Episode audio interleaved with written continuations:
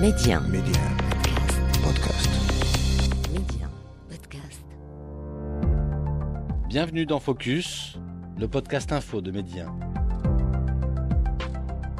Samedi 22 mai, épisode 27. Maroc-Espagne, les raisons de la crise. Je suis Christophe Godino, rédacteur en chef.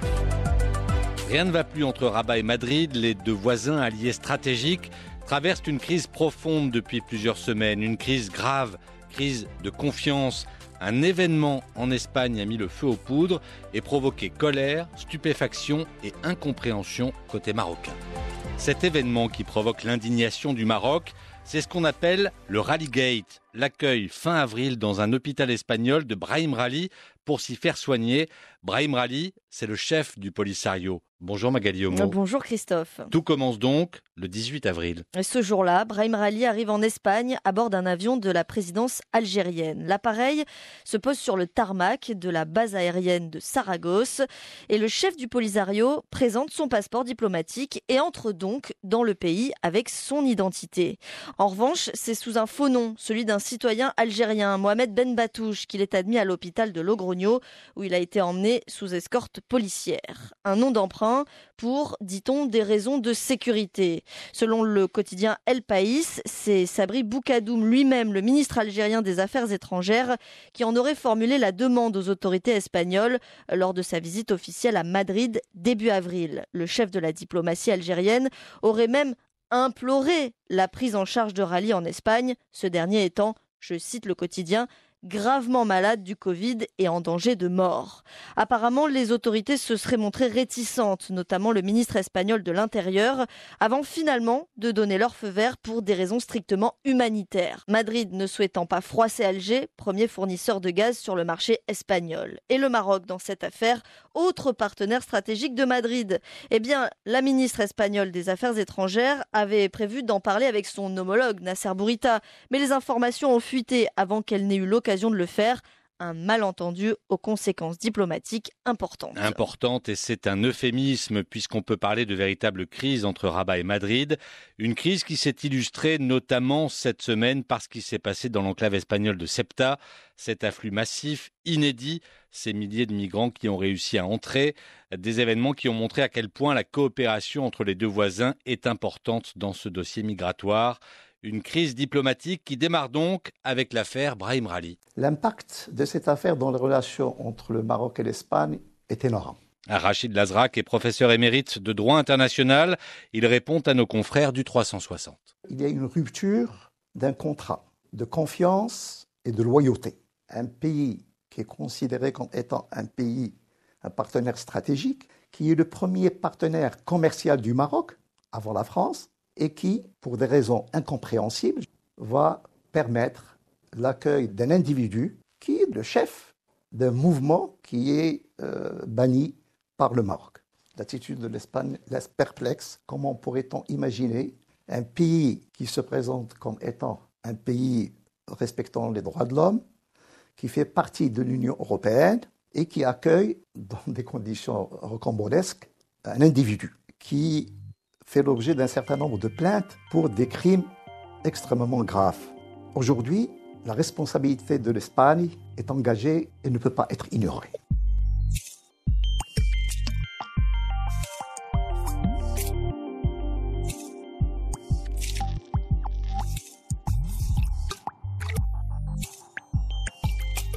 Alors pour bien comprendre l'indignation du Maroc, le sentiment de trahison et de confiance rompue, intéressons-nous à ce Brahim Rally. Bah, Brahim Rali est un militant communiste dur, mais c'est aussi un assassin, un preneur d'otages, un violeur et un tortionnaire. Charles Saint-Pro est le président de l'Observatoire des études géopolitiques de Paris. Il a représenté le Polisario en Espagne, où il a noué un certain nombre de contacts avec la gauche et l'extrême gauche, qui lui ont été utiles récemment. Il est devenu le chef du Polisario après la mort d'Abdelaziz en 2016. Euh, C'est une créature totale du régime algérien. C'est aussi, il faut le rappeler, un tortionnaire qui est poursuivi par plusieurs associations espagnoles de droits de l'homme pour des viols abjects, des assassinats, des enlèvements collectifs, des disparitions. Et il faut que ce monsieur rende des comptes euh, parce que c'est littéralement un voyou. Et c'est le gouvernement espagnol qui porte toute la responsabilité de la crise d'aujourd'hui. Et on apprenait cette semaine concernant Brahim Rali que la justice espagnole avait décidé de rouvrir un autre dossier pour crime contre l'humanité visant le chef des séparatistes du Polisario, une procédure enclenchée en 2008 et qui s'ajoute donc à une autre plainte, celle déposée par Fadel Breca pour détention arbitraire, torture et crime contre l'humanité. Sur ce volet, Brahim Rali est convoqué le 1er juin par un juge espagnol. Et la justice espagnole joue gros dans cette affaire, une affaire qui en Espagne a pris une tournure politique. L'opposition de droite, le PP, n'a de cesse de tirer à boulet rouge sur la gestion du Rally Gates par le gouvernement socialiste. Il y a quelques jours, la députée conservatrice Ana Vasquez était interrogée sur le sujet. Je je pense qu'il y a quelque chose de faux avec ce gouvernement. C'est que ce gouvernement ment énormément. Il négocie des choses secrètement. Il n'a pas prévenu le Maroc. Normalement, je soutiens toujours mon gouvernement, le gouvernement espagnol. Mais dans ce cas, je dis qu'il a menti. Il ment. Sinon, pourquoi est-ce qu'il aurait laissé entrer Brahim Rali sous une fausse identité? De plus, je ne comprends pas nos relations internationales. Nous sommes rapprochés, par exemple, du Venezuela et avons mis de côté nos relations avec les États-Unis, par exemple. Et quelques jours plus tôt, le chef du PP, Pablo Casado, avait lui aussi vivement critiqué le gouvernement de Pedro Sanchez. Et pour le chercheur Jean-François Poli, dans cette histoire, le Parti populaire est dans son rôle, un parti de gouvernement qui prend la mesure de l'importance de préserver les bonnes relations Maroc-Espagne. On peut considérer que, au-delà de toute euh, action normale d'une opposition qui s'oppose, il y a sans doute euh, la marque d'un personnel politique qui a un peu le sens de l'État et, des, réalités et des réalités internationales et qui est conscient de l'importance des, relations entre l'Espagne et le Maroc et du fait que le Maroc est un partenaire essentiel et que euh, cette affaire d'accueil d'un séparatiste sur le sol espagnol ne peut que nuire à la, la bonne santé euh, des relations entre les deux pays et euh, interroge légitimement sur, euh, sur le fait de savoir est-ce que ça vaut le coup, pour parler plus, plus simplement, de, de se mettre à dos un partenaire essentiel sans qu'on puisse mettre en avant une justification réelle de cette attitude qui est pour le moins surprenante, d'autant plus que, que, le Maroc est un acteur essentiel du, maintien de la stabilité de, de la zone, de gestion des, des flux migratoires, de coopération en matière de lutte contre le terrorisme. Et donc l'opposition est sans doute consciente de tout ça. Les regards se tournent maintenant vers la justice espagnole. Brahim Rali doit être entendu le 1er juin. Mohamed Zainabi est le rédacteur en chef de l'hebdomadaire L'Observateur. Théoriquement, la justice espagnole est indépendante. Mais la politique n'est jamais loin. Et donc, euh, l'affaire, le scandale d'État euh, Brahim Rali, dénoncé par ailleurs par des eurodéputés, par des figures politiques même espagnoles, etc. Mais euh, véritablement, la justice espagnole à l'épreuve. On verra comme verront les Espagnols si véritablement leur justice va faire son travail comme il se doit ou s'il va entrer dans des calculs euh, politiques, politiciens qui seraient très très dangereux, non seulement pour les relations hein, euh, maroco-espagnoles, mais pour euh, l'image de l'Espagne dans le monde et pour la démocratie espagnole. Rendez-vous donc le 1er juin si toutefois Brahim Rali ne parvient pas à échapper à la justice.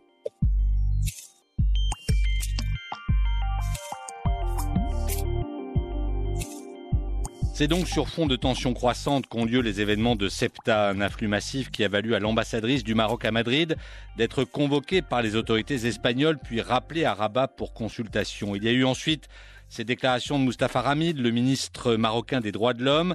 L'Espagne, dit-il, doit respecter les droits du Maroc comme le Maroc respecte les droits de l'Espagne. Le ton n'a cessé de monter jusqu'au recadrage très ferme ce jeudi du ministre marocain des Affaires étrangères à l'égard de l'Espagne. Nasser Bourita l'accuse de se saisir de la récente vague migratoire sur l'enclave espagnole de Ceuta pour tenter de détourner l'intention du véritable problème, à savoir Magali l'accueil sur son sol de Brahim Rali, le chef du Polisario. Un homme, rappelle le ministre marocain, poursuivi pourtant pour crimes de guerre, crimes contre l'humanité et violation des droits de l'homme. Depuis que le Maroc a révélé la présence de cette personne sur le sol espagnol, Nasser Bourita s'étonne qu'aucune démarche judiciaire n'ait été entreprise à son encontre. Concernant les récents événements survenus à Septa, le ministre souligne qu'en matière de lutte contre l'immigration illégale, le Royaume n'a de leçons à ne recevoir de personne. Son engagement en la matière est total et il est en en droit d'exiger de ses partenaires la même responsabilité, le même engagement et la même confiance. Le bon voisinage et le partenariat ne sont pas des slogans, il faut les incarner. Malheureusement, ce que le Maroc a reçu depuis le mois dernier ne va pas dans ce sens. Le Maroc d'aujourd'hui, Hassan le ministre, n'accepte plus ce type de double langage. Il continuera à demander des clarifications concernant l'affaire Rallye. Il est temps de clarifier tout cela et que l'Espagne définisse ce qu'elle attend de son partenariat avec le Maroc. Un discours très ferme et déterminé côté marocain. Les tensions, on le voit, sont vives. Entre les deux voisins, le Royaume reste droit dans ses bottes en dépit des conséquences. Emmanuel Dupuis est le président de l'IPSE, l'Institut Prospective et Sécurité de l'Europe. L'Espagne et, le Maroc ont beaucoup à perdre mutuellement. Premièrement parce que la coopération économique entre les deux pays est déterminante, structurante. Et puis la dimension migratoire. Hein. Le Maroc joue un rôle important. C'est en décembre 2020 qu'a été installé à Rabat l'Observatoire d'immigration africaine. Et bien évidemment, il est important que les deux pays aient euh, parfaitement conscience que la politique migratoire de l'un va de pair avec la politique migratoire de l'autre. On pourrait aussi rajouter la coopération en matière de lutte antiterroriste, avec euh, la dimension de la sécurité terrestre dans l'Ouest africain, mais également de la dimension de la sécurité maritime, les deux pays étant liés l'un appartenant à l'OTAN, l'autre étant depuis 2016, le Maroc, partenaire stratégique de l'organisation transatlantique. La balle est aujourd'hui à l'heure où nous enregistrons, vendredi 21 mai, la balle est dans le camp de l'Espagne. Affaire à suivre. Et c'est ainsi que s'achève ce nouveau numéro de Focus. N'hésitez pas à vous abonner à ce podcast et rendez-vous la semaine prochaine.